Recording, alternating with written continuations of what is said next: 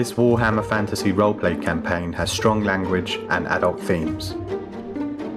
The enemy within.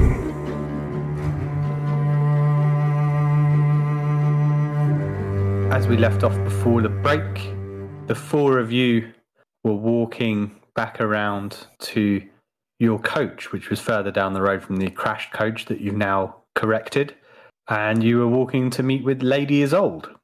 I'll hand it back over to you guys if you want to do anything on the way, or I, I mentioned the fact that uh, the uh, Black Arrow is near Bögenhafen. In case that, in case, just for anyone who didn't, who missed that. And anything else? No. Uh, Astrid's fiddling with the sword and kind of trying to clean it. That's about it. Okay. Well, I think we walk over then. as you approach down the road and turn the bend around to your coach, it's back on the road. It's got two horses. Gunnar and Holtz are standing next to it. You can see that Holtz is leaned over against the coach and Gunnar is patting him on the back. As you get closer, you see Lady Isolde's servant climb out of the coach. She opens the door and she beckons you over with a hand. Okay. I put on a, I smirk somewhat as I c- come over. The servant looks at everyone in the face except Dietrich as she tells all of you, um, please climb into the coach. All right. Yeah, I'll happily do Yeah. so. Mm-hmm. Astrid uh, might make it creak a little, but she's getting in there.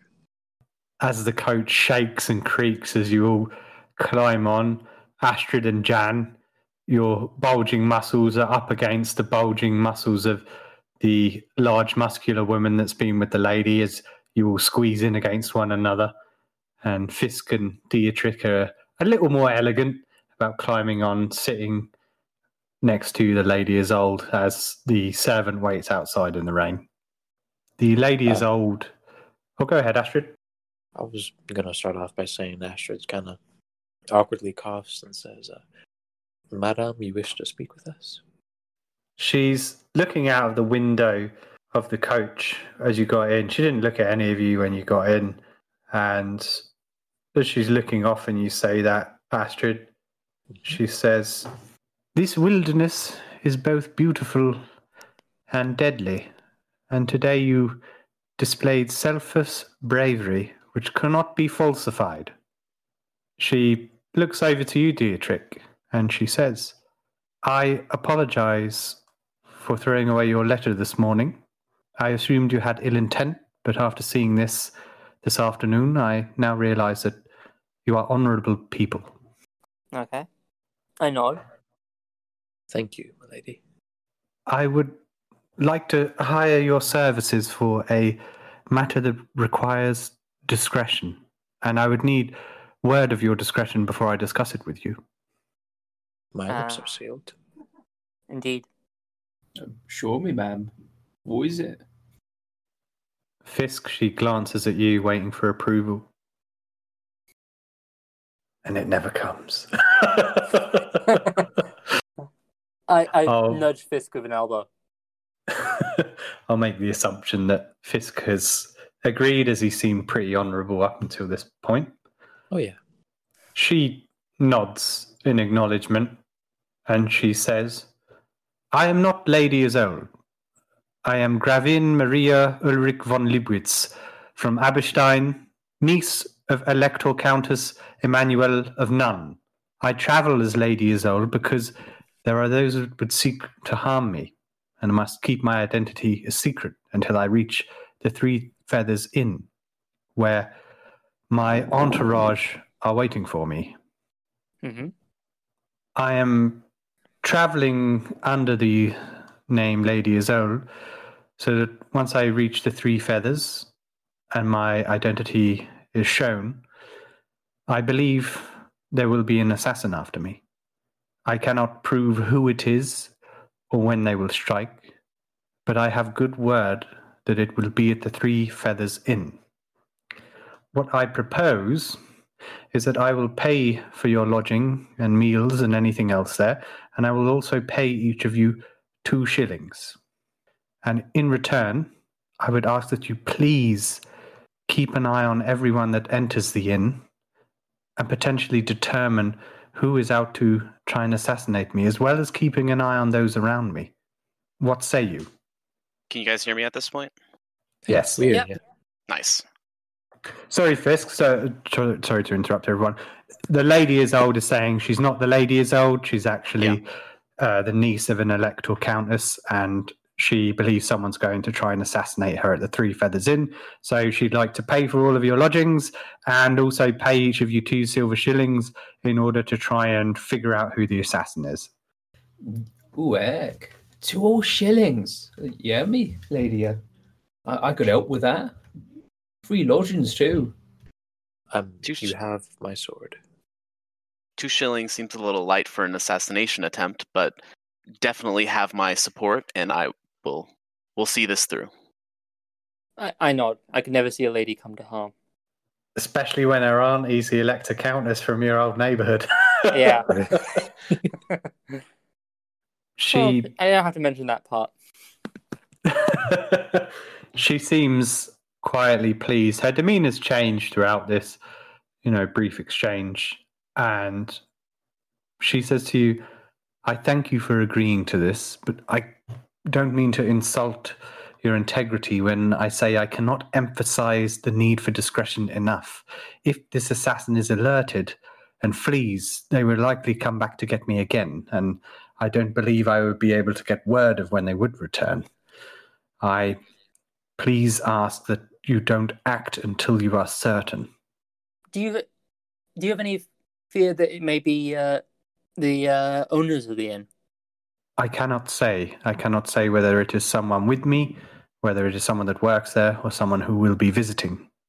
Okay. Someone with you? Do you mean some of your servants could be under suspicion?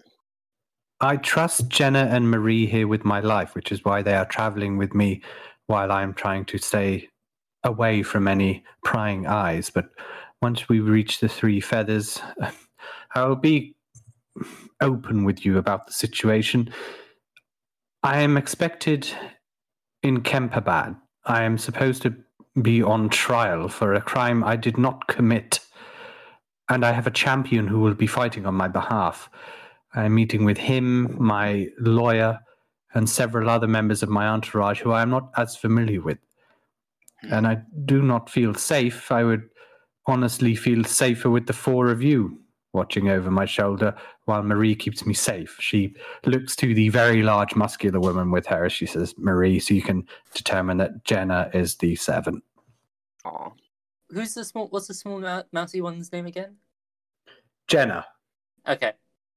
Oh, so Jenna's not the bodyguard. Is Jenna bigger than Maxine? Oh, not not Maxine. Uh, Astrid. Sorry, uh, Marie, the, the bodyguard. Yeah. Um, she is is bigger than Astrid, or roughly the same size, I'd say. Astrid's She's got, got- five seven, but she's got some width. What's your strength, by the way, Astrid? Uh, forty even. Okay, Ma- Marie has fifty six, so she's pretty Oh, muscular. Dang. That's a lot. it's like kissing their bicep while you're comparing your muscles. it's like a pair of pro wrestlers from the eighties. Hmm. Well, I mean, I happily accept, Hmm. but uh, This may be. Uh, I hope it's not out of place for me to ask you. In terms of any sort of assassin, does the mark of a black hand mean anything to you? She looks to Marie as she shakes her head, and Marie shrugs. And um, the Gravin Marie, sorry, I'm going to refer to the Lady Isolde as the Gravin Marie now, which is her name. She shakes her head and says, "No, I'm not familiar with that." Okay. Worth a shot. well, have you got any other clues about who's who's trying to off you, or are we gonna are we gonna notice their agents? Because if you just want someone watching the door for trouble, we can do that. As you use the phrase "off you," there is a slight physical reaction from her as she looks back and says, I'm very sorry. I have no information on who is attempting to harm me, but I would be happy to pay you the two shillings to watch over me, and if you are able to apprehend them, I will give you each an additional shilling. All right. All right. Uh, my lady, I do have one question though, as far as rewards go. Yes. Uh, may I ask a small boon instead of a shilling, or monetary payment? A small what? Boon, or a favor, or consideration. She'll pull an inquisitive face and respond, Go on. I, uh, money is not the most important, but status is. Specifically, those who are uh, in arms in service of the Empire. And if we are successful in our mission, and I have no doubt that we are, I would ask perhaps your consideration in any sort of posts or openings in the Empire's army. She smiles and she says, Of course, I typically spend a lot of my time in Middenheim. After my trial in Kemperbad, I will be back up to Middenheim. If you ever find yourself visiting there, please seek me out. Of course, it's my home city, so I truly appreciate it, ma'am. I will pay you, lady, and I will also speak well of all four of you if you are Thank you. able to assist me. Uh, will kind of give a a small bow with her head, even though I imagine her frame was pretty hunched in the in the ca- carriage as well. There's a banging at the coach door, and as you look over, you see Philippe standing in the pissing rain. Yeah. Okay. Shall we? Uh, Yeah, I'll open. I'll, I'll just kind of open the door and say, "Yeah, yeah, what?" It is pouring rain out here. Let, let me in. uh, Lady Isolde. Should we let him in? Uh, if we must. I believe we're on done here, aren't we, gentlemen Yes. and lady? Shall we leave one of our own here to keep watch over you for the remainder of the journey? Hmm, yes, I'm certain that Jenna would appreciate having your friend here present. She points to Dietrich. Perfect. Take it away, man. All yours.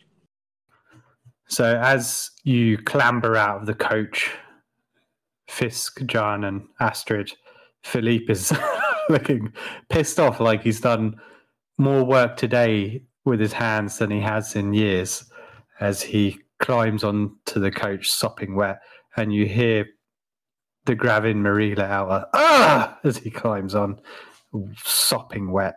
Jenna the servant also climbs in where Dietrich and the lady is sitting.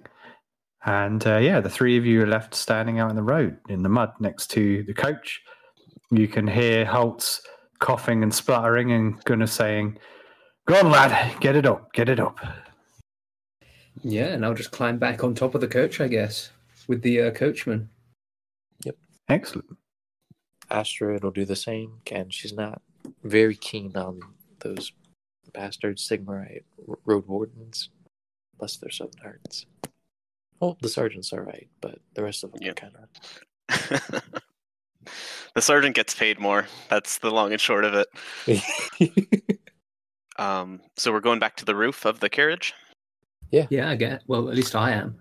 Yeah, I'll go up as well. Um, I was curious. Uh, I don't know if uh, there's a way for me to ask it in persona, but is anyone with us any good at uh, bartering or selling things once we get to Altdorf? uh, out of character. I'm good at evaluating how much they're worth. Yeah, and Astrid's got trade. I'm Mm. actually alarmingly good at ha- haggling somehow. Oh, good. You're a man of the people. They uh, they So I could tell you how much it's worth. Astrid could trade it, and uh, is it Fisk? Can uh, haggle over the price?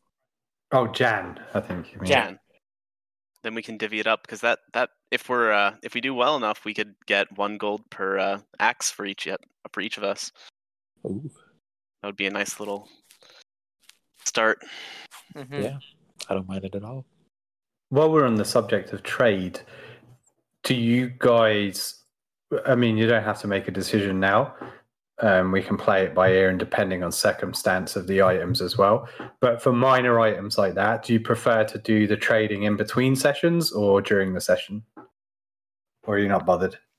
Good question. Um, I'd be fine either way, but I'd be fine doing it in Hmm. between. Yeah, I'd favor between sessions. It would be probably be best to do it like a shortened version of it, like at the end of each session. So like Yeah. rather Okay. than role playing, finding the That'd be fine shops, just like look, I want to haggle for this, I want to buy this, and so on. Yeah. Yeah. Okay. Excellent. Some people really enjoy that aspect of it, but yeah, unless there's a specific item, if you're just dumping off a bunch of axes, we can just run through that. Right. Okay. Excellent. Gunnar and Holtz climb back up.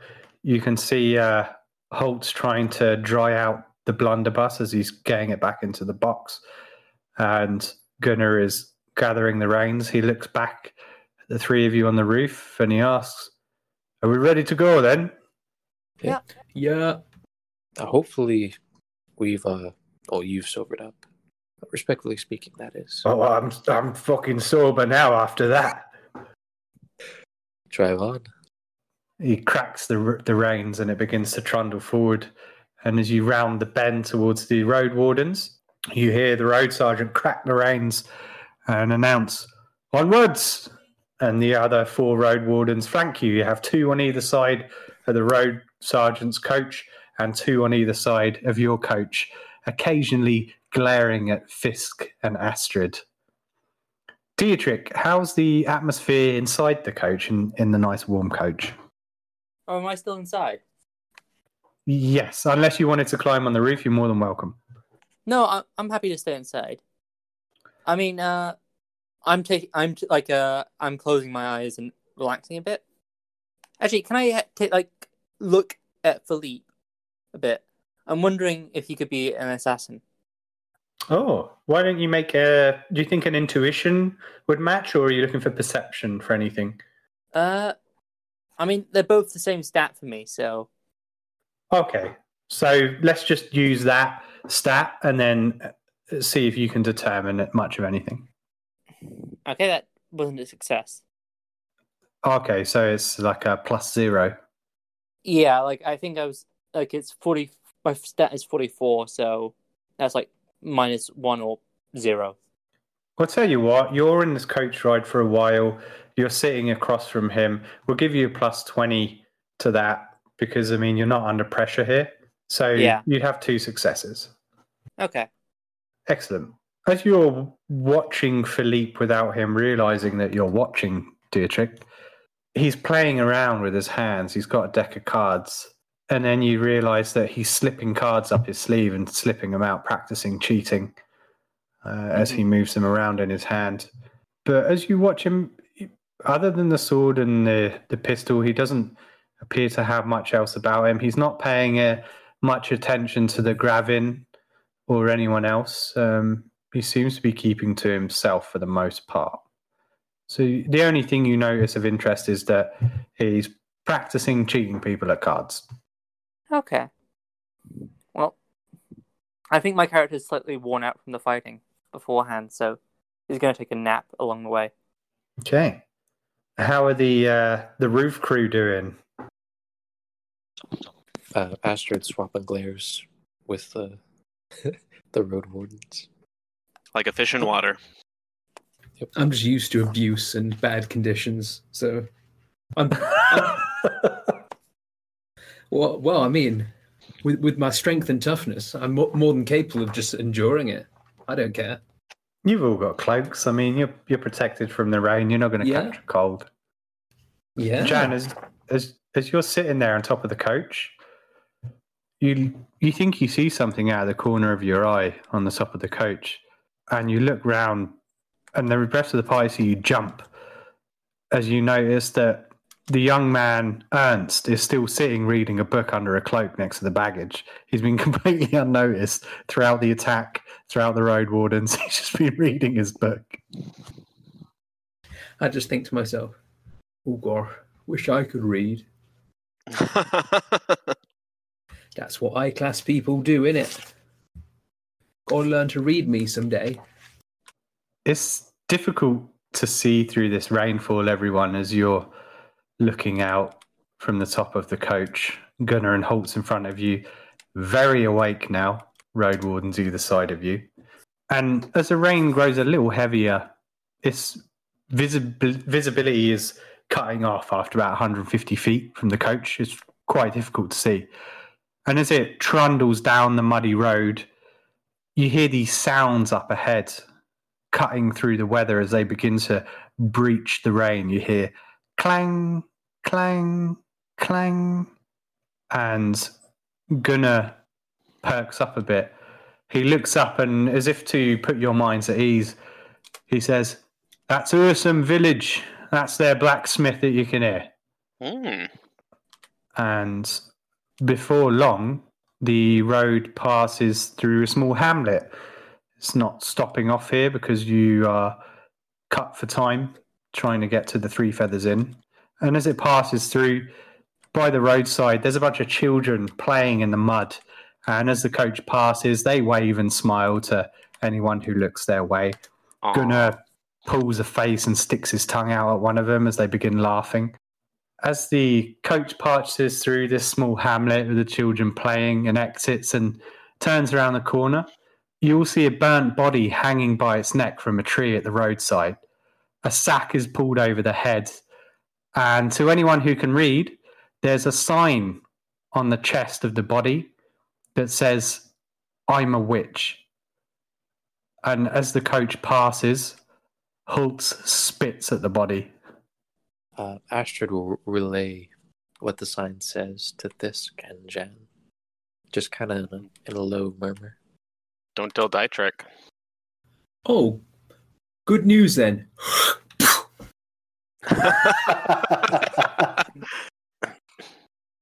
Well, yeah. Well, ours is legal. He's got papers, so we're all good. we're all good. While we're trundling along, I'd love to ask uh, Jan. So, do you have any twins by any chance? Any siblings? Uh, me? No, no. Got a few brothers, few sisters, no twins. Hmm. Interesting. For another time. It's too late. I've started regaling you about stories of my village. John, as you entertain your party with stories about your village, it's been a long day. You had some hungover coachmen, you had a mutant attack you, a battle with some other mutants, some road wardens try and con you out some silver, and then you had to help get the coach back together, and now you've agreed to try and stop an assassination attempt. It has been a long day, and everyone looks tired. Fisk can begin to hear sounds as the river di- the the rain dies down. There's a river flowing behind the trees. It's um, a familiar sound that Fisk would recognize through the rain. And as the sky begins to grow darker, you see this large river revealed as the tree line breaks. And just down the river, you see a two story inn with a dock out the back of it. Hmm. The inn is made of brick and timber walls, which have been whitened with a lime wash, and a wooden sign hangs from chains at the entrance. It's depicting three feathers on the sign. And as you draw closer, you notice that the inn is unusually busy. A large, muscular man with a shaved head and a square jaw stands with a slender older man with a pointed grey beard, and both men are flanked by several servants out front of the inn, as other lackeys rush in and out from coaches bringing things in and around. And as your coach approaches the Three Feathers Inn, the large, muscular man walks up to your coach as it stops. He opens the door, puts out a hand, and the Gravin Marie takes his hand as he helps her down. She steps down out front, and the older man bows along with the servants, and they bring the Gravin Marie in. As Marie, the bodyguard, steps out from the coach, the big muscular woman who was competing with Astrid for biceps, all the guards standing out salute her they all march inside and leave you all in the carriage or on top, and servants begin to rush the coach, clambering onto the top to grab luggage and pull it down, get it out of the back, getting in through the door to pull bags out quickly. There's no politeness now that the Gravin's gone. You see Ernst, the young man. Oh, go ahead. I was gonna say I was gonna follow. I'm. I was gonna follow her out. Absolutely. Yeah, so I'm b- behind her, like maybe about like a couple feet or so. As you do, Dietrich, the slim older man with the pointed grey beard with her sort of looks over his shoulder and sees you walking behind. And you hear him whisper to the Gravin Marie, Who is this gentleman behind you? And as the Gravin Marie looks around, she just shrugs and says, No one, he's not with me. He was just on the coach Mm. As the flurry of servants are crawling over the coach, pulling bags off, Ernst, the young man that was under a cloak reading, smacks one of the servants with a foot as the servant's trying to grab the book off him, thinking he's luggage. And he whacks another servant with the back of his book as he quietly climbs down from the coach and makes his way toward the rear of the building. And after Dietrich exits, Philippe bursts through the servants and he exits the coach, marching towards the inn, fed up with this day. And as the three of you are left on top of the coach, as the servants depart with all the bags, Fisk, Jan, and Astrid, you hear the road sergeant call over to you. We'll be moving on. Good work today. Thanks for your assistance. Hey, uh, no problem. Just be uh, more careful next time. You crashed the coach. Uh, y- you know, I say in- incompetently hiding the fact that I was the one who crashed the coach. Uh, this is the road sergeant, not not the uh, the coachman. Oh, well, I'll, I'll just blame him for crashing the coach. just as I walk in, just casually. Gunnar and Holtz are preparing the coach um, to be put away for the evening with the horses, speaking with the porter and grabbing some of their belongings. Are there any Well, in that case, I hope they didn't hear it, but Sorry, Astrid, were you saying something? Yeah, uh, I didn't mean to interrupt you, Jan. Uh, no, it's fine. It's fine. I was just saying. I, I just hope they didn't hear it. Yeah. So I was asking if there are any more side eyes from, I think it was Road Warden Schooner. That was her name? She, her one eye is uh, focused on the road. The four road wardens and their road sergeant carry on down the road. You imagine towards Altdorf. Alright. Well, they can they can go away very politely. There's someone else's problem now. yeah. I'll step inside though the inn just to take a gander and see what's up. Excellent. Inside the three feathers, there are servants hurrying to and fro, and the innkeeper is engrossed in conversation with some kind of scribe who carries a visibly bulging purse. You assume a member of the Gravin's party. There are four large tables, two small tables, a bar, and a fireplace. Two of the large tables and both small tables are free at the moment as you enter into the tavern, you can see that um, the large, muscular man that was with the Gravin is now making his way to a table with some of the guards, and the slender man appears to be engaging the Gravin Marie in conversation as they go upstairs. Hmm. Well, I don't know if the and this is addressed to Fisk and Jan. Uh, Astrid continues. I don't know if the inn itself is safe to speak, but is there any code that we want to work out in case we notice any suspicious people? Uh, code. Code, you know, signs, uh, discrete markings, not necessarily letters. What, Hmm. like, for what? To to say that we recognize each other. No, if we Uh, recognize a threat. Yeah, I mean, to uh, it could be something drastic like flipping a table or discreet hand gestures. I don't know if I if I see anyone suspicious, how about I just deck him? I think we need to keep an eye, an eye on people su- who are suspicious. the wardens, uh, not so much on the river, but we use uh, whistles, bird noises. Oh, Well, That's not a maybe bad you should uh, keep, keep an eye out for anyone suspicious, and if you find find them, uh, give us a whistle.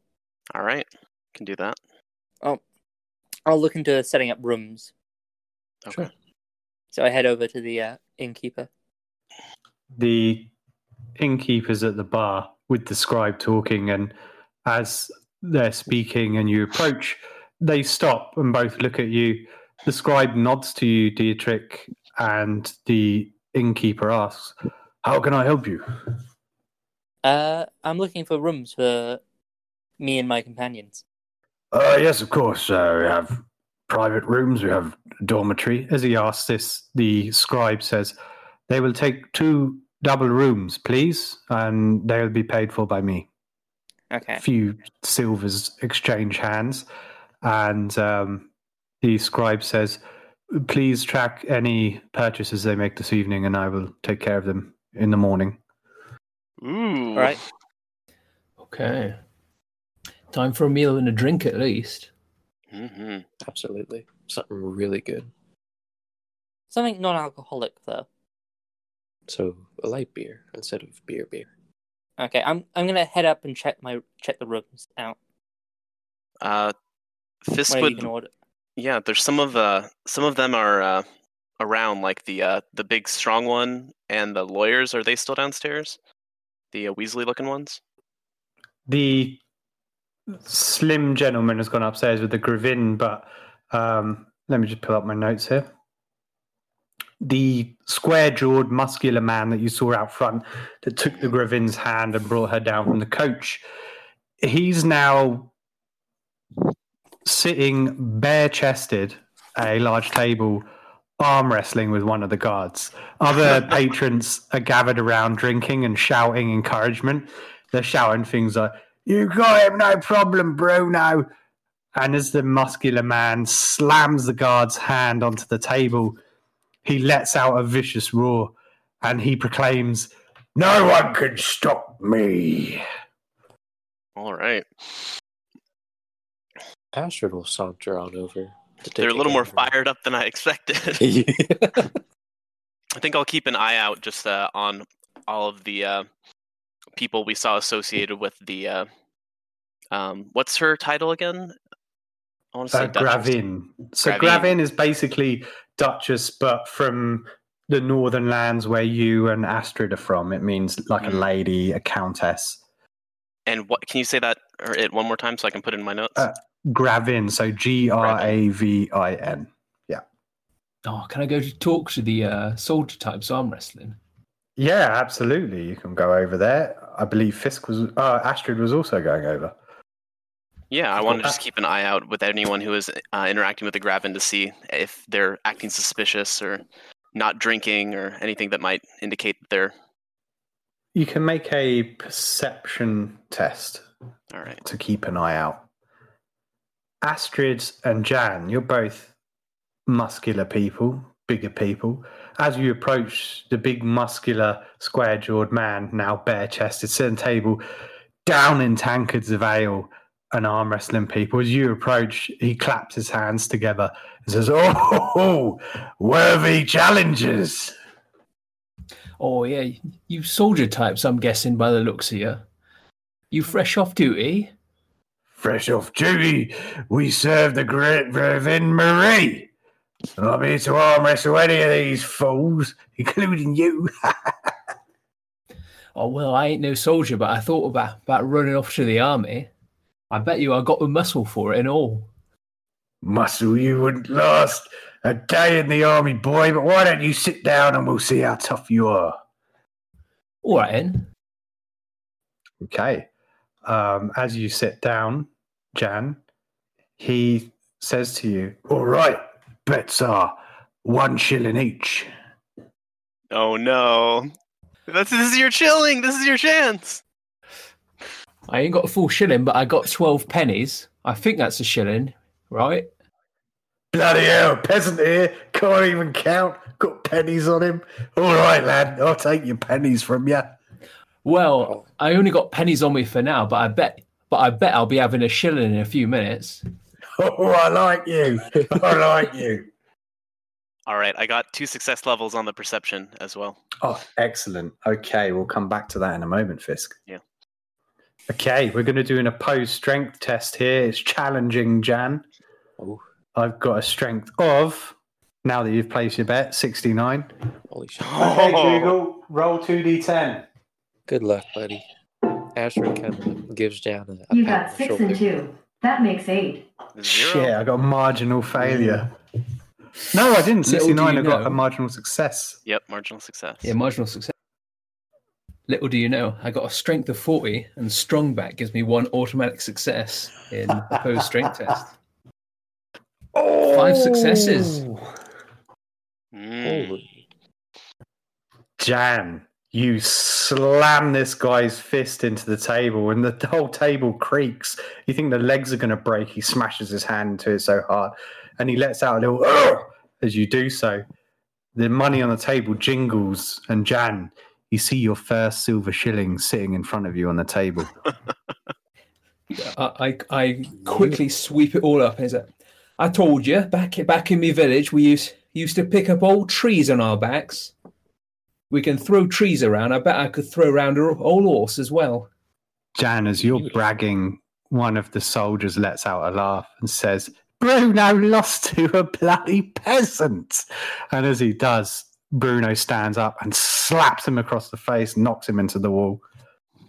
Beautiful. So it, anyway, I I really really been a fan of you soldier types. I mean, we occa- occasionally got some for any of the uh, shady types in the woods. You know, the fucking beastmen. We uh, had visitors then, but uh, I've al- always wanted to join the army. You uh, you, you lad lad served long. Serve long enough, lad. Long enough to know when I'm beat. But mostly I do jewels at the moment, especially for the Gravin Marie. I'm going to be defending her honour, but I can't say any more than that. Oh, du- duels. They're uh, how'd you get how'd you even get in that line of work? By winning a lot of them. Well, uh, I guess in the future maybe I could try some of winning. I tell you what, lad, I'm going to have a bit of dinner, and a couple of ales, and we're going to try this again. All right, sounds fine by me. He points to Astrid. What about you, love? Uh, I'll be testing and earning a shilling too.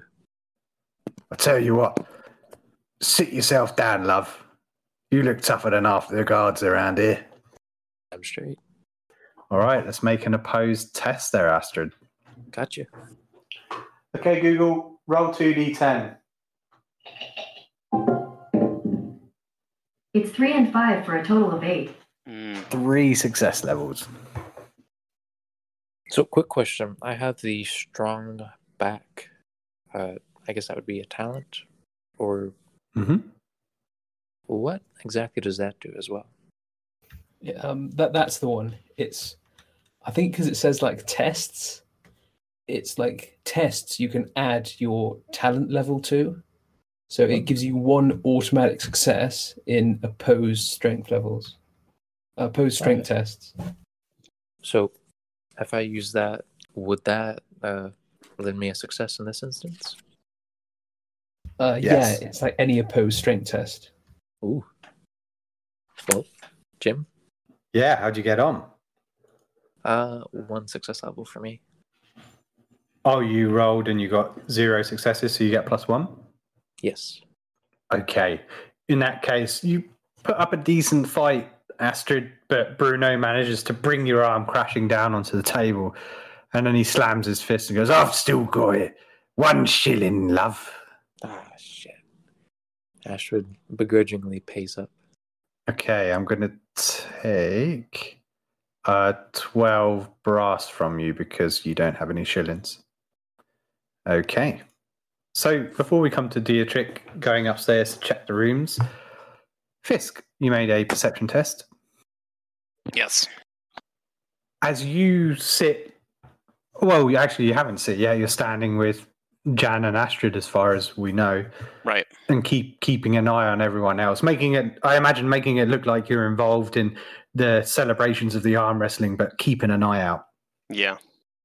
Okay. As you set your eyes upon the tavern, you see Philippe has set up at a table in the corner with a bottle of wine, a deck of cards, and trying to invite anyone over to play with him. Of course. As he's sitting at the table, trying to make polite conversation with those around him and being brushed off for the most part, you see these three scholars come in out of the rain and they hang their heavy cloaks and hats up to dry and they take a seat at a table ordering drinks and food and quietly speaking amongst themselves Hmm. after a couple of minutes you then see a halfling which is quite a rare sight come in and he equates himself uh, with the table that Philippe is at, and the halfling and Philippe begin to play a round of cards. Hmm. Dietrich, as you make your way upstairs, there's left and there's right at the top of the stairs. So to the left, there's two guards wearing the liveries of um, the Lady Gravin. All her guards are wearing the same liveries, and they're stopping anyone from going left at the top of the stairs. All those rooms likely reserved for her. Your rooms are to the right, and as you turn to the right and go to them, they're two double rooms. You open the doors, there's two beds in each one. They're pretty swanky considering where you slept last night. So they're a nice pair of rooms. All right, is there like some kind of key to lock them? Yes, you've been given a key, so you can lock Alright. either of them.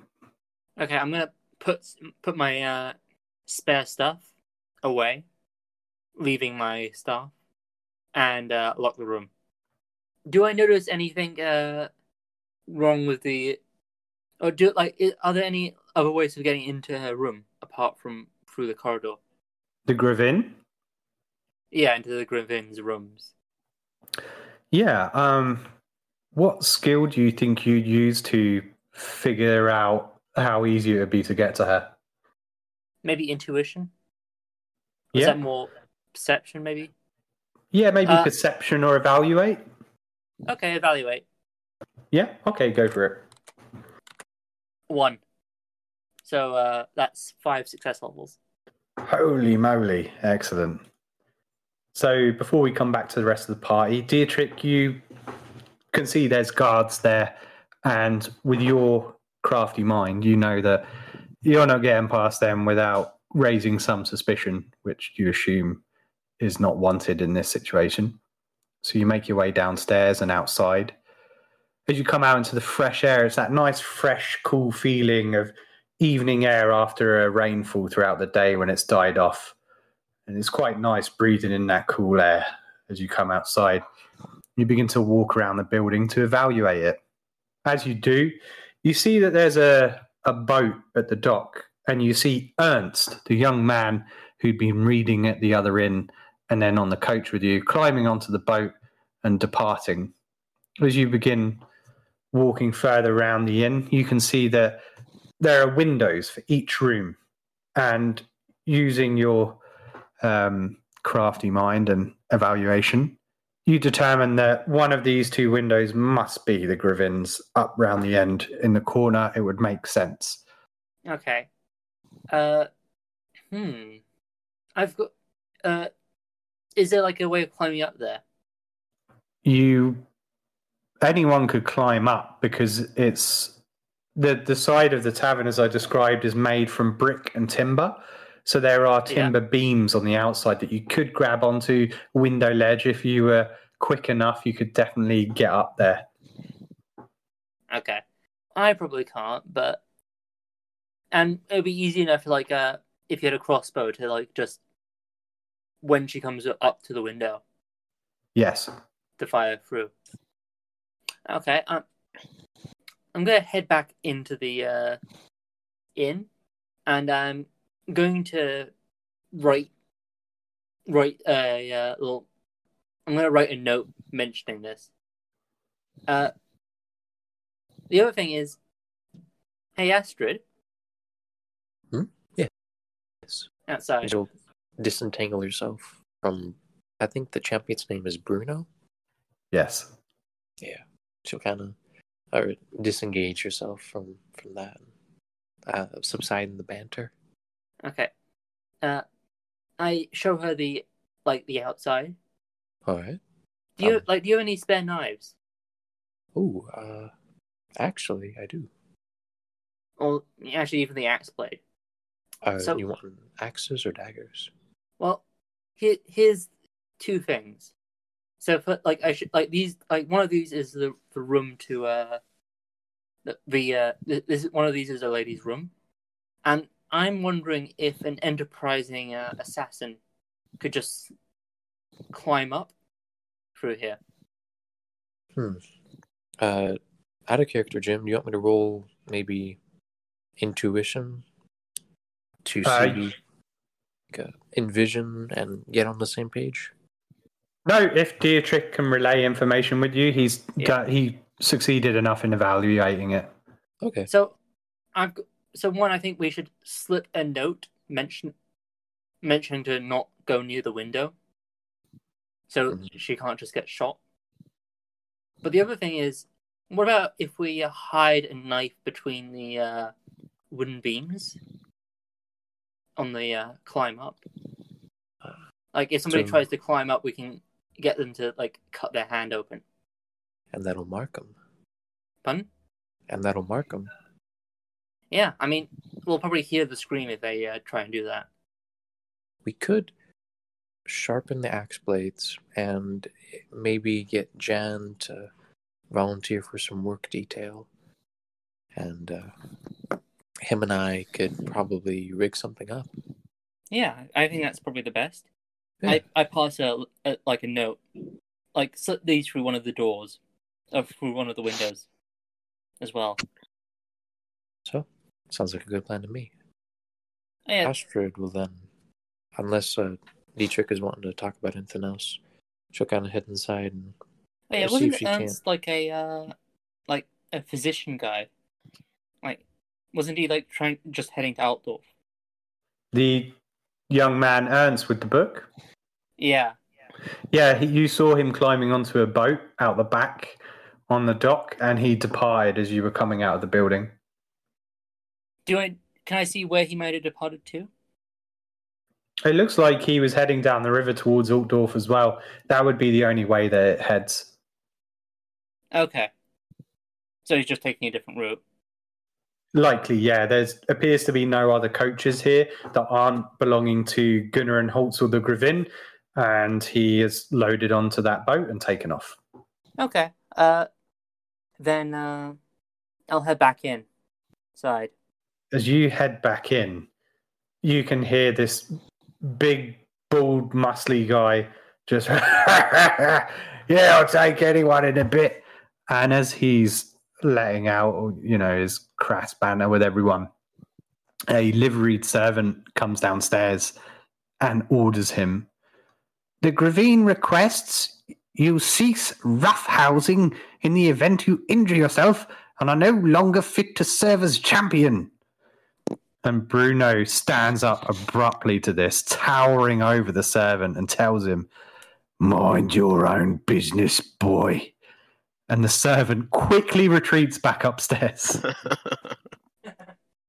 As you're standing watching Bruno with this, after a few minutes, and more banter, the Gravin comes down the stairs with three servants, and she's just staring at Bruno.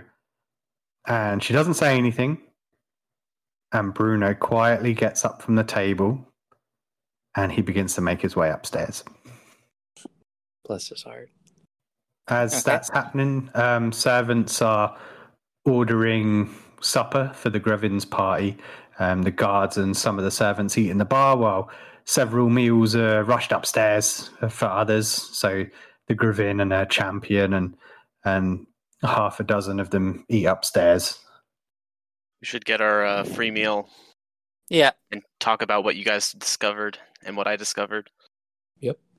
Should one of us like uh should one of us keep a watch outside though? I think that'd be a good idea for the night.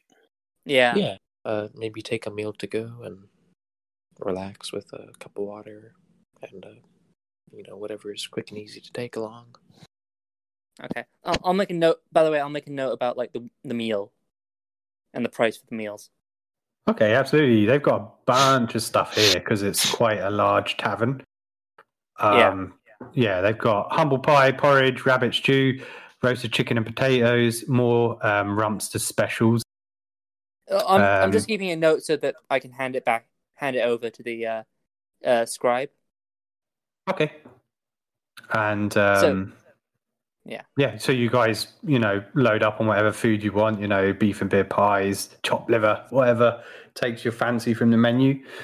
Um, does anyone have any specific dishes that they enjoy? Uh, I think we just we just eat well, right? Big pieces of meat. Yeah. Excellent. Fisk, Yes, they might well- even have a, a good old bit of Reik eel on the menu. Absolutely. Eat some Northerners food.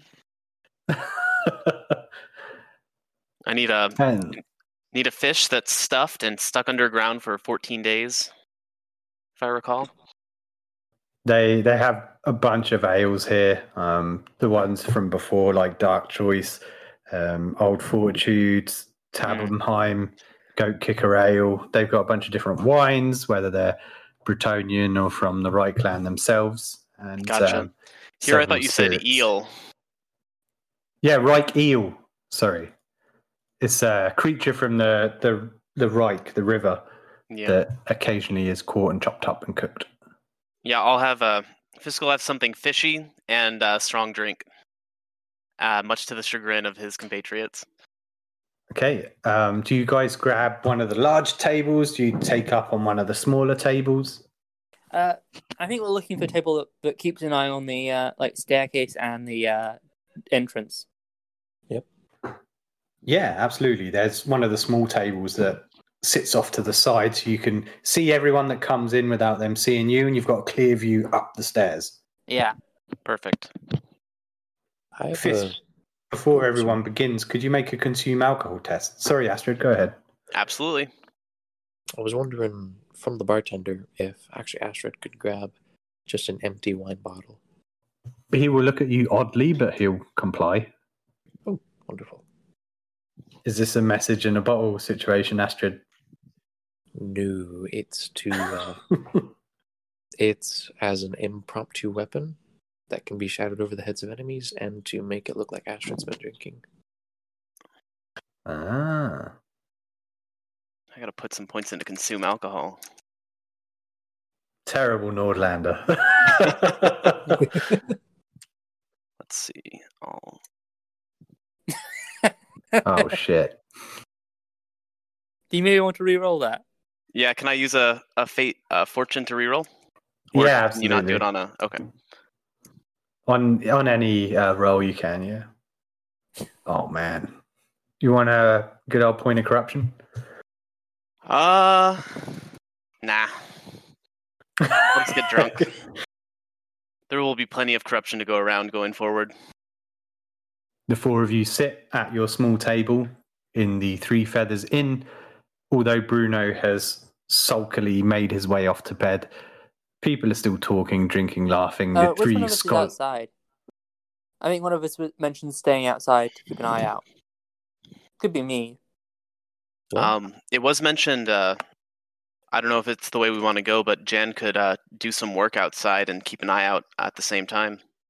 Yeah. Yeah. But Jan's also living it up with uh, free meals and booze for, Yeah, I want my will just have booze. to be for a careful. peasant. Astrid will definitely uh, toast Jan's victory against Bruno. Because that was pretty impressive. Yeah. Jan and Astrid, if you're both drinking as well, could you make me a consume alcohol test? Oh no, Astrid's refraining. Or more so using the empty wine bottle as a cover. Oh, okay, no problem. Yep. Like a faux cheers. Yeah. So, what difficulty? Consume alcohol? Uh, I believe it's challenging, or actually, it could be average. Let me te- check for you real quick. I failed no matter what. Yeah. what did you roll? Got minus, uh, it was 80 something, so I got minus four. Oh, rest in peace, buddy. What kind of ale are you drinking here, John? Are you drinking, you know, like a, a regular ale? Are you getting a strong, thick, dark stuff? What are you on? Uh, some some cheapish ale, but I'm getting a second glass of it as well. Second tankard. All right, we'll give you a, a plus twenty then if you're on the the the weaker, cheaper stuff.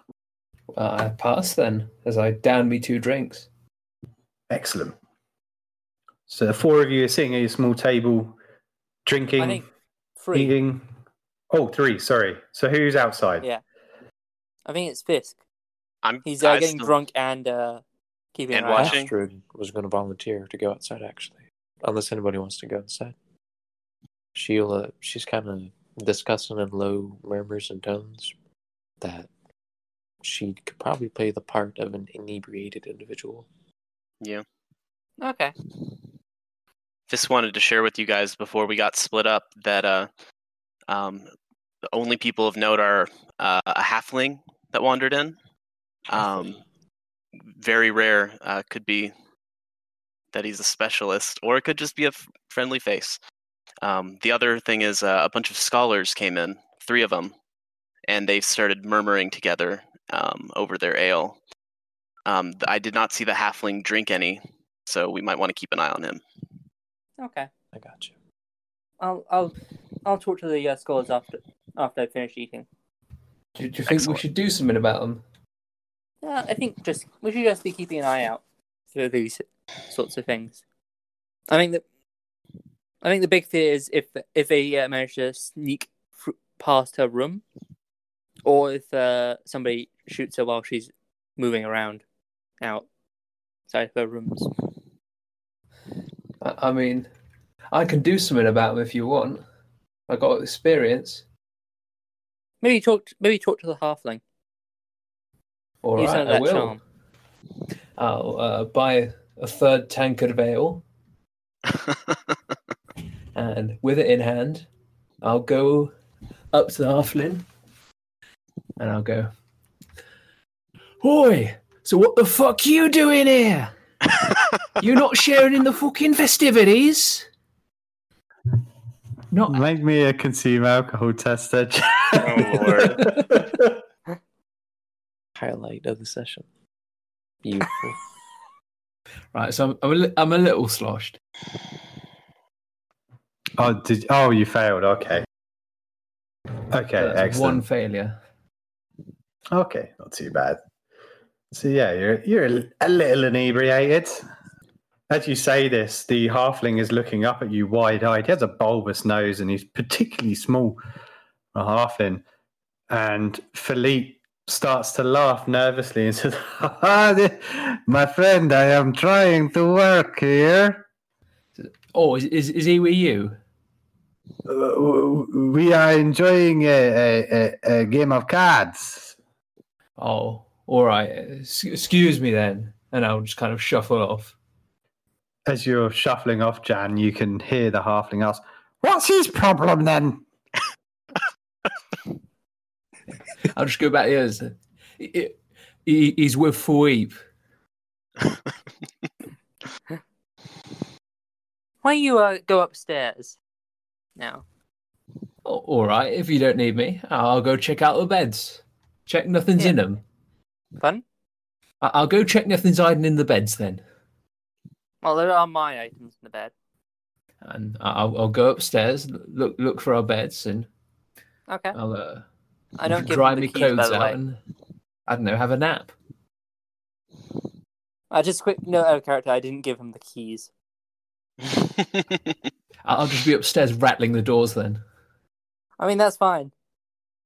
I'll be down in a few minutes to look for them. Okay. Uh, I I go over to the scholars and start listening in. Fisk is nodding off at over his cup. Okay, um, make me a perception test for hearing then. It'll be challenging For who? because it's quite loud. Um, for Dietrich. Okay. And Fisk, you're outside, is that right? I can be. I thought Astrid was though. Oh, Yeah, Astrid's outside. Okay, Astrid, we'll come come to you in a moment then. This can join join her too if it wants to. Okay, I don't hear anything before I uh, reach them. Okay. Are you just going to stand right next to them, like listening in? Well, I'll, I'll I'll say hi. I'll I'll come and say hello. I'll say I'm a fellow student of life. They'll nod to you, and one of them will say, hello, nice to meet you. Nice to meet you. Where are you heading from? Um, we're heading from Nuln. We're, we're from Nuln, heading to uh, um, Altdorf. Oh, same then. Do I do I know these people? Or would I recognize? You them? wouldn't, you wouldn't recognize them. Do you have law for Nuln at all? I, I guess you wouldn't because it's not really a, typical No, talent. but I do come skill. from Nuln, so Yeah. So, what would we use here? Was it intelligence? it's intelligence. Yeah, it make me an intelligence test. Okay. Okay, so that's a like a failure by uh one degree. Nice. You recognise the robes familiar from Nuln. You've seen them at some point in your past, but can't place your finger on it. But their accents are definitely from Nuln, and you'd be able to tell that. Yeah. I I don't rec- uh, I'm not familiar with you. Oh, um, we are traveling students. We are um, we're heading to Altdorf to uh, continue our studies. Oh, what are you what are you guys studying? Uh, the history of the uh, Reikland, putting together records, that that type of thing. Okay. Well, I'll I'll continue chatting with them about what they study as Okay. I uh but I'll keep an I'll still be keeping an eye out. Sure. So for now, we'll pull outside to Astrid. Astrid, you stand out. A nice, fresh, cool evening air here. And outside of the tavern, there's a couple people lingering around. You can hear a couple of people drinking and, and laughing, but it's only two or three people at the front. There's some guy that was stumbling back around, clearly relieving himself on the side of the building. And as you approach and look around, you see that there is a boat coming down the river, and slowly it comes to a halt and it docks at the dock of the Three Feathers Inn. Hmm. A well dressed man and woman climb off the boat, and this man and woman are all over each other. Just, you know, hands all over each other, swapping spit as they're walking you know, it, it's tough to look at sometimes, Astrid, as they make their way along. And these two common looking boatmen are mooring the boat before they climb off the dock and follow the couple who are entering into the uh, tavern. All right. Well, um, I'm keeping special eye on the windows to the Gravin's room, and Mhm. also just a general lookout to see if I don't know any suspicious individuals with knives and a sign that says "thief for hire" or "assassin" on the dining room is walking up. Usual suspects. Oh yeah, oh yeah. Okay.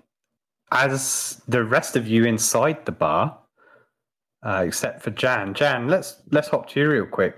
Are you still upstairs, pulling on the door, trying to get in? Well, now I know they're locked, I'm going to try try other doors, the ones that aren't being guarded, just, just kind of lightly, because I'm actually not sure where our rooms are now. And I suppose I'll have a look upstairs, see what's there. They all appear to be locked on that end of the corridor, but you can see the other side of the stairs down the other corridor. There's two guards there. They're talking quietly, but they're keeping an eye on you as you stumble about, pulling on doors. Yeah. Is, there, is there a window I can look out of? At the very end of the hallway, there is a window that looks out the back of the inn, and as you glance out, you see a man and woman all over each other making their way in the back of the tavern and the two boatmen following. I'll just kind of stare for a while before I go back downstairs. We see Astrid out there wandering about, keeping an eye out. Yeah, fair enough. As this man and woman enter the tavern, Fisk and Dietrich, they speak to the bartender or the innkeeper briefly. Uh, money exchanges hands, and then they quickly make their way upstairs. And John, as you make your way back down the corridor, the man and woman that you just saw coming in the tavern, they're giggling and and kissing and bumping into the walls as they make their way up. And you watch them unlock a door and go into a room and close the door and lock it, and then you hear more giggling and sounds from beyond the door. Well, I'll go downstairs and join the people down there. You see Dietrich sitting at a table with three scholars, chatting with them. You see Fisk sitting alone at a small table with a beer, trying to stay awake. And you see the two boatmen who were approaching the inn come in and they sit down at the large table where Bruno was before but has now left. And they uh, order a couple of ales and start drinking. Yeah, I'll, I'll rejoin the group and I'll complain. Uh, you know, I uh, I I couldn't get the bloody door open. Would I recognize uh, them as uh, river folk by their uh, garb? For sure. For sure. I think I'd stumble drunkenly over and be like, "You're from the river. I'm from the river." they look pretty fed up. River folk usually have long, hard days, and they're like, Uh, nice to meet you, lad. Which river are you from? Uh, we mainly come up and down the Reik. We uh, do uh, sort of taxiing between the city and further out. Mostly nobles, you know. Do you own your own boat? I've always wanted a boat. We, we don't own it. We uh, we pay some of our proceeds to a boat keeper. Ah, I've always wanted a boat. they look at each other briefly, and then one of them looks back at you, Fisk, and says, Don't take our boat.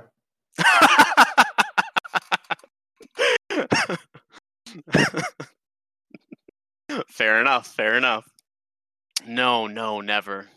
New friends, old friends, good friends, bad friends. No no taking boat. All right. Well, uh, why don't you uh, join us? All right. Dietrich and Fisk, can you both make me a gossip test, please? For Dietrich, it's going to be difficult, so uh, minus 10. And for Fisk, it's just going to be challenging, which is zero.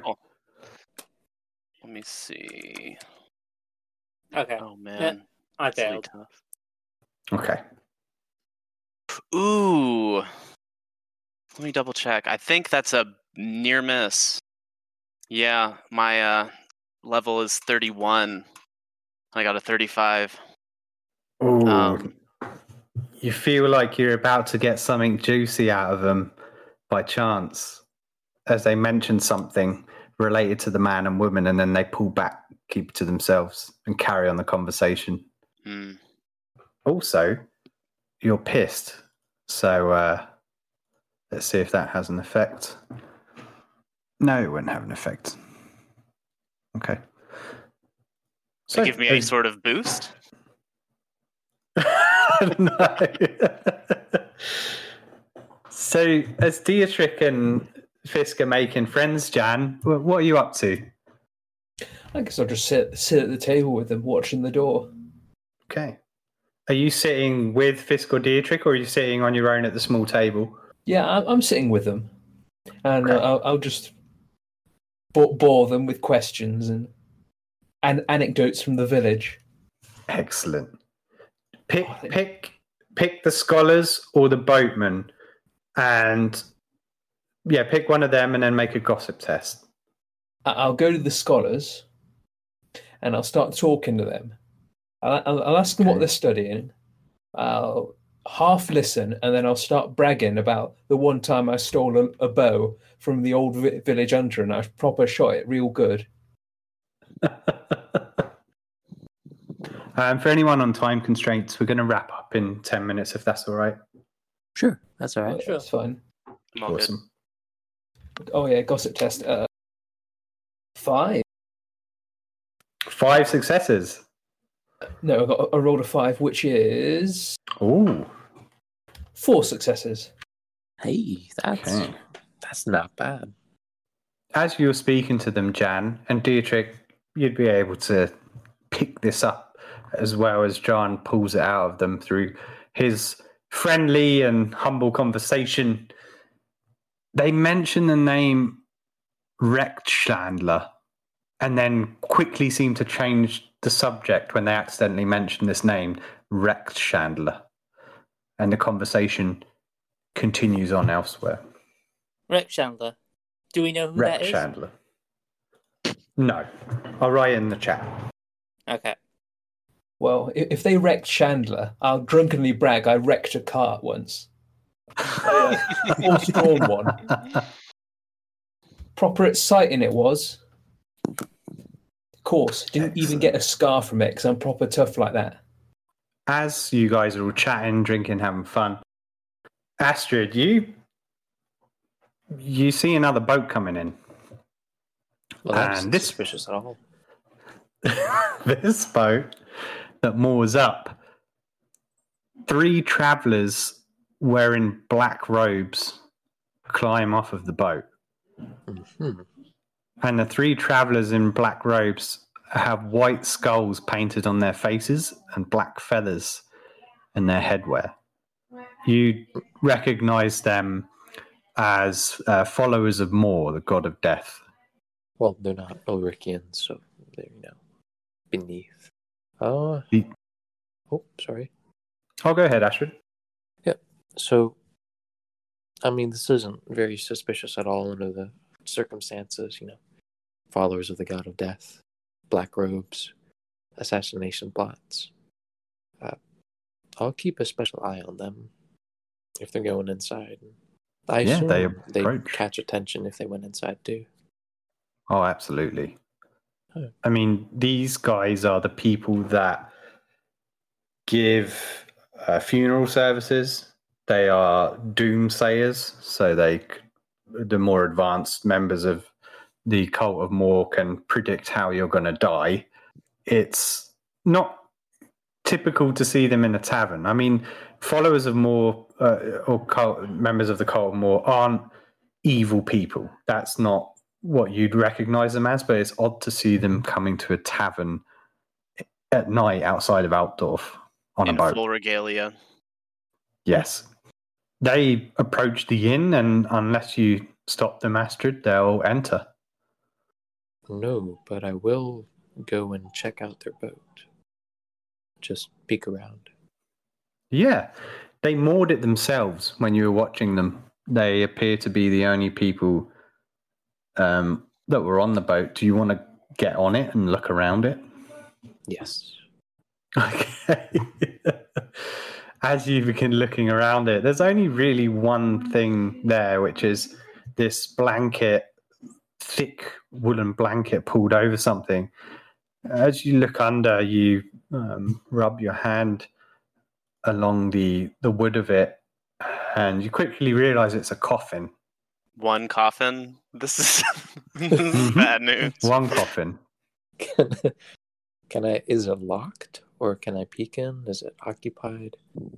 Uh, So there is a blanket pulled over and tied around it. You'd need to cut the rope around it, it in order to get access to the coffin. You just you can tell it's a coffin from the wood and the shape of it. yeah. Uh, I'll check that out, and then I have a, a small plan with the other two boats, or the boat, and then the other one with the very giddy couple. Are you going to check that boat out too? Yes. Well, okay. So my plan is to check out both boats, and then to surreptitiously see if I can't tie the boats together. okay. No, I so mean, if you cut the boats and then let them drift, that'll be pretty noticeable, and I don't want to actually inconvenience good honest folk. But if they can't really move and it's dark and they're tied together, any people trying to escape would uh, have difficulty. Okay, so is there a skill that you think you could use to in order to determine if you can achieve that, or or would you just want to try dexterity? Uh, evaluate maybe, and I think the underlying characteristic for that is intelligence. I think oh, if it's all right, we'll go dexterity because then I can use it as a strength for uh, how strong the knot is. Oh, sure, I got you. Thanks. As Astrid's doing that, the three of you inside the tavern see three followers of Morr walk in through the door. Black robes, white skulls painted on their face, black feathers on their heads. They walk in and everyone looks round. And the three followers of Morr approach the innkeeper at the bar and they begin speaking with him quietly. And the innkeeper's face turns red visibly, and a heated yet hush, hushed discussion is taking place. I'm gonna try and lean in on that conversation. Okay, so make me a perception test because you don't have like read lips or anything like that, do you? No. Okay. Fisk wants to listen in too. Uh, he has a nice drunk reason for it. Okay. So both of you make me a perception test. It's going to be hard. So uh, minus 10. Curses. I failed by Oh, man. just the nose. Oh well. I'm gonna roll one more time because I've got my last fortune of the night. Oh. Astrid, how did you get on? Oh, Oh, sorry, I shit. was muted. Uh, that is two Well- success levels. I did not hear anything. I'm murmuring to the river people next to me. Are they here for me? Am am I dead? Okay, I'm gonna try rolling again. Am I already dead? Nice. The boatman uh, patting you on the back, putting you at ease. You tell me if I was dead, right? Right? Yeah, we'll, we'll, we'll tell you if you're dead. Calm down. Um, Dietrich, that was an 86. Yeah. Can't hear anything, but as you guys are paying attention to them, well, at least Dietrich certainly is. During this heated discussion, you see a few coins exchange hands between the followers of Morr and the innkeeper, and he nods his head, and then the followers of Morr turn to leave. Uh, wait to leave the uh, inn. Yes. Okay. I'm taking uh Fisk and Jean with me as I follow out. As I yeah, I follow them. Okay, Alright. they Yeah, exit. sure, I'll come help. Yeah, sure, I'll come help. Yeah. Astrid, as you finish tying this pretty decent knot, it's uh, strength of two, coming uh, back up the dock and up the embankment that leads to the inn. You see the three followers of Morr coming back out of the inn, walking back towards their boat. And you also see your three companions not far behind them, clearly keeping an eye on them as they come round the side of the tavern. Where am I positioning wise? Am I still inside like the couple's boat, the Morr's boat? Were you going to check the couple's boat? Yes.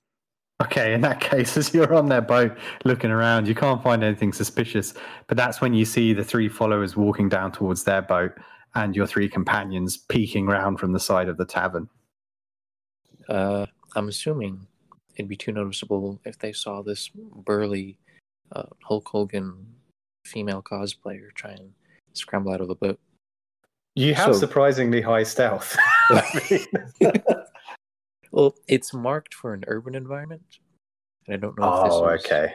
Yeah, yeah, no, it's not. urban or no. Uh, I'll lay low in the boat, and I guess if I really need to, I'll try and discreetly cut the rope if I absolutely need to, uh, tying the two Okay. What are the other three of you doing as you watch these cultists approach their boat down the embankment? You've no idea that Astrid's on the other boat. Well, I think we'll just stay. I think as long as we ha- as long as we're in a position to keep an eye on them. Can we also see the uh, room, uh, where the lady's room is? Yeah, we'll assume that you guys went round the side of the tavern uh, where the ladies' room would be. Okay. Well, it's still raining, right? No, the rain's eased off and it's a nice cool breeze this evening. Okay. I'm. You know what? I'm gonna check. I'm gonna ask the, the innkeeper what what he was talking to, talking about with uh those two. You keep an eye out here. Okay. And then I head back in. I've got something to say to Jan when we're alone. All right, I'm heading in. Jan, Jan, they might be here for you. Don't think so. I'm not dead, am I? I saw you dead. You're dead, John. I saw you. You what? I saw you dead. I don't Cross- believe two that. crossbow bolts in your back. Pull the other one. I'm fine. I mean, I'm fine now. You got away. I don't know how you did it, but they're here for you. They're back. Well, I've never seen him before. Uh, and I'll just continue muttering and pleading with Jan, uh, more or less nonsensically. How sh- like out of character? How schnozzed are you? Um, four negative success levels. I'm not drunk. I'm just a very suspicious villager. So all this talk of being dead, it's like a curse. You're trying to place a curse on me. No, Jen, I saw you. You're dead. Yeah, I'll I'll just get really perturbed by this, and as they walk past, I'll, I'll I'll see if any any of them catch my eye. they're they're walking down the embankment in front of you, away from you at the moment, Jan. So, so we don't meet eyes at all. No, you guys were following them out, I believe. Yeah, I'll just watch them from a distance. Okay, I'll describe to you what they're doing, and then we'll jump to Dietrich.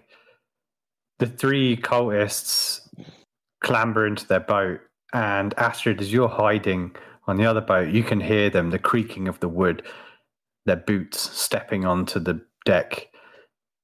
And then you hear a few sounds, and you think that they're unmooring their boat to get going, but then you realize they're untying the rope from around that coffin and you can hear them sliding it and shuffling it, the wood clanking against it. And John and Fisk, you can see these three Morians unveil a coffin from underneath a blanket and begin to try and lift it up.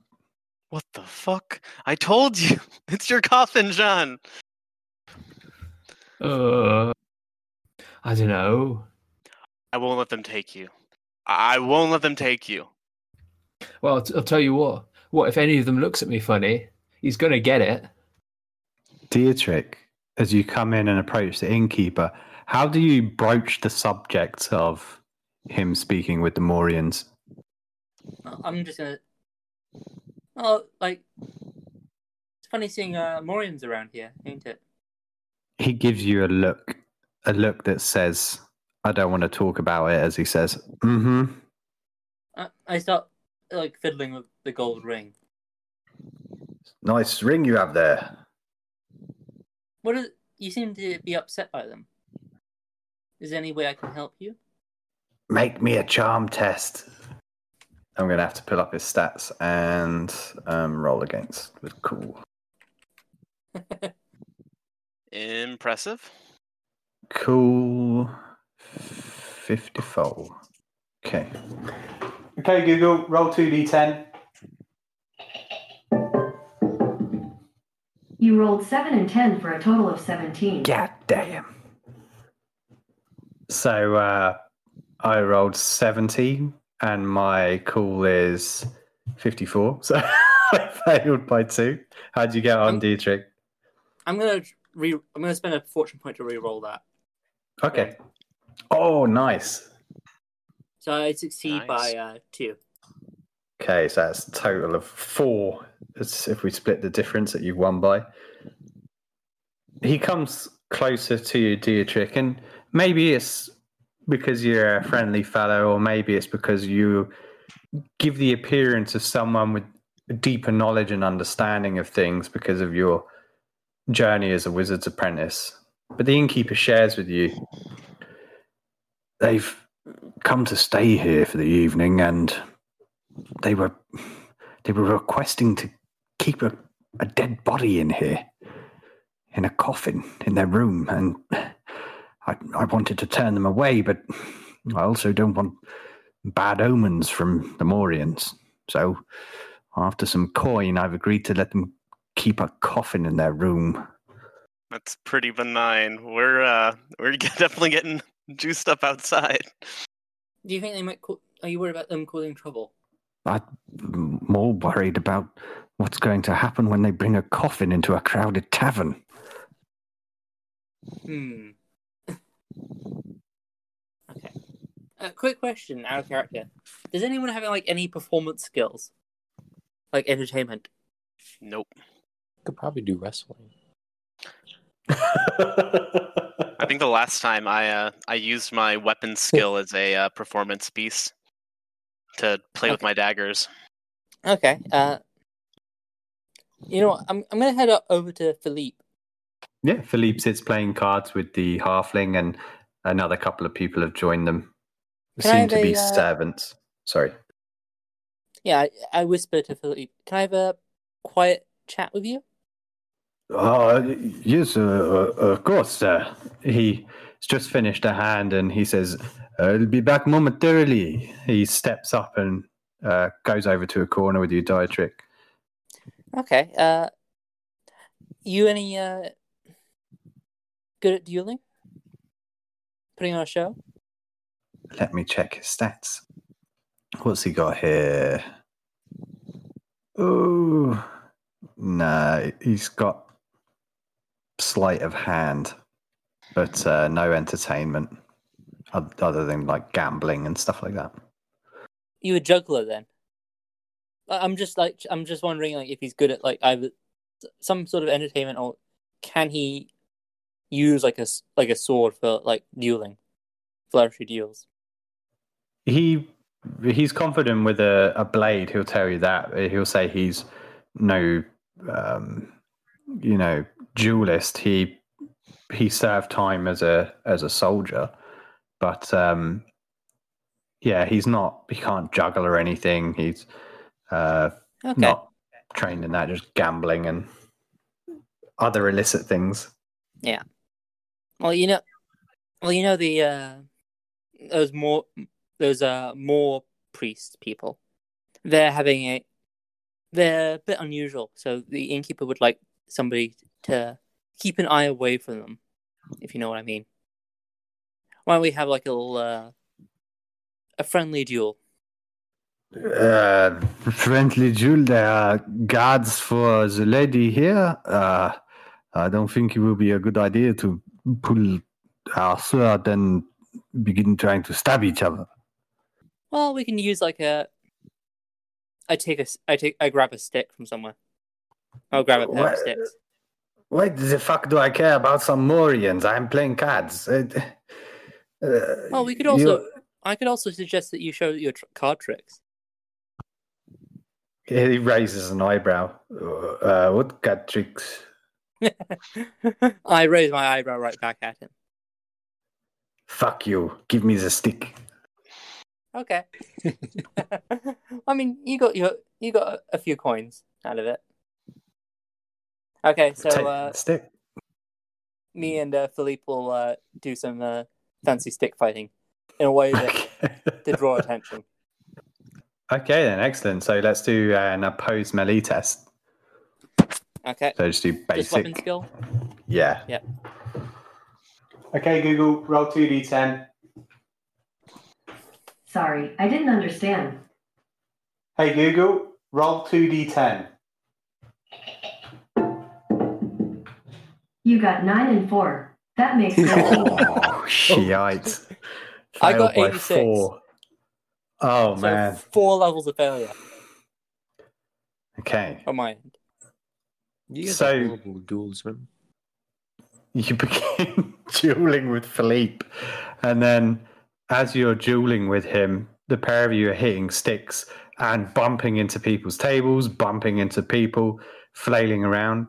As this is hap- as this is happening, Fisk and John, you see the Morians pick up the coffin and begin loading it out of the boat. Astrid, you can hear them clanking and creaking, and you're easily able to look up and see them getting off with a coffin off of their boat. It's clearly got a body in it. From the way that they're moving, it's weighted.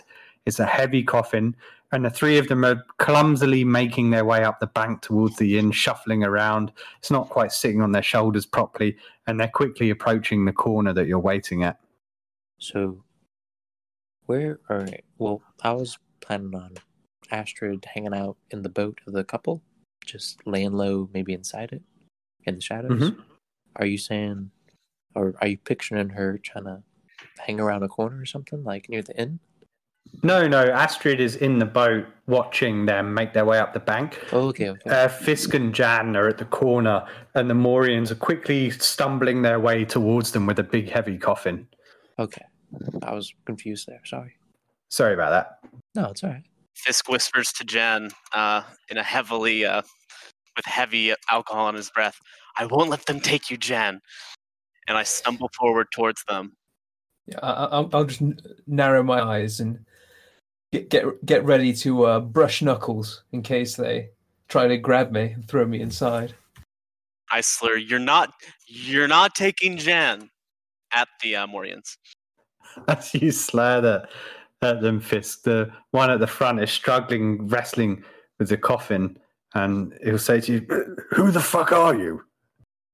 You're not taking me either. Not taking anyone, but trying to get this coffin inside. It's bloody heavy. You're not here for Jan? Who the fuck is Jan? But you're the dead people. Yes. Jan's dead. Who is Jan? I saw it in the forest, I did. Fucking uh, peasants out here. I'll, I'll, I'll just out stand our up and aggressively shout, "Oi! I'm Jan." Well, there you go then, friend. Jan is alive. He's breathing. There he is. Can we please go inside? I'm keeping my eye on you. You're not taking Jan. Pleasure to meet you, Jan. Just making friends. Sounds They like we're about to get into a way. fight. As this is happening inside, Dietrich and Philippe continue to bump into people, and Dietrich accidentally smacks Philippe's arm a little too hard, and cards begin to fall out of his sleeve onto the floor. Oh, And you oh, hear, Oh no! you hear the halfling shout out, You thieving Bretonnian bastard! jumps up from the table and begins trying to assault Philippe. going a bit tits up here. Yeah. Well, not for me. Dietrich, are you going to try and intervene? Well, I, I'll accidentally on purpose knock the uh, halfling away. Okay, gonna into a cluster. roll me a, a weapon skill test. Politely speaking, and respectfully speaking, out of character. Okay, I succeed. Excellent. How much did you succeed by? Uh, zero success levels. Oh, excellent. Okay, then. So you don't hurt him, but you knock him away back on the floor. And as he bounces onto his bum on the floor, you hear Gunnar from across the tavern stand up, point at Philippe, and say, I knew that thieving that we were six shillings light in our purses, and that bastard nicked them while we were sleeping.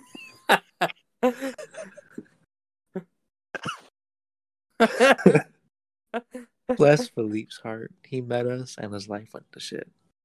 I mean, to Dietrich, be fair, the first thing he did when he met us was try to cheat us at cards. well, not just tried, succeeded. Dietrich, Yeah. the doors to the tavern slam open, and the Morrians come stumbling in with the coffin. And you guys have stirred up so much attention that everyone has gone quiet and is watching you guys. And as the door slams open, everyone looks at the Morrians coming in with the coffin as they bumble forth with it bumping on their shoulders as they try to climb up the stairs of the tavern. You can see the innkeeper with his head in his hands, just shaking his head as Philippe begins to pull out his purse and return money to the halfling. Well, some plans are a bit optimistic, aren't they? And that's where we'll leave it this week, guys. I got you. Okay, sounds pretty good. Knights of the Braille are groups of blind, visually impaired, and sighted tabletop role playing game enthusiasts. We have accessible materials, groups, and community online. For more information, please visit knightsofthebraille.com. Follow us on Twitter at Braille Knight. or email us knightsofthebraille at gmail.com. Thanks for listening.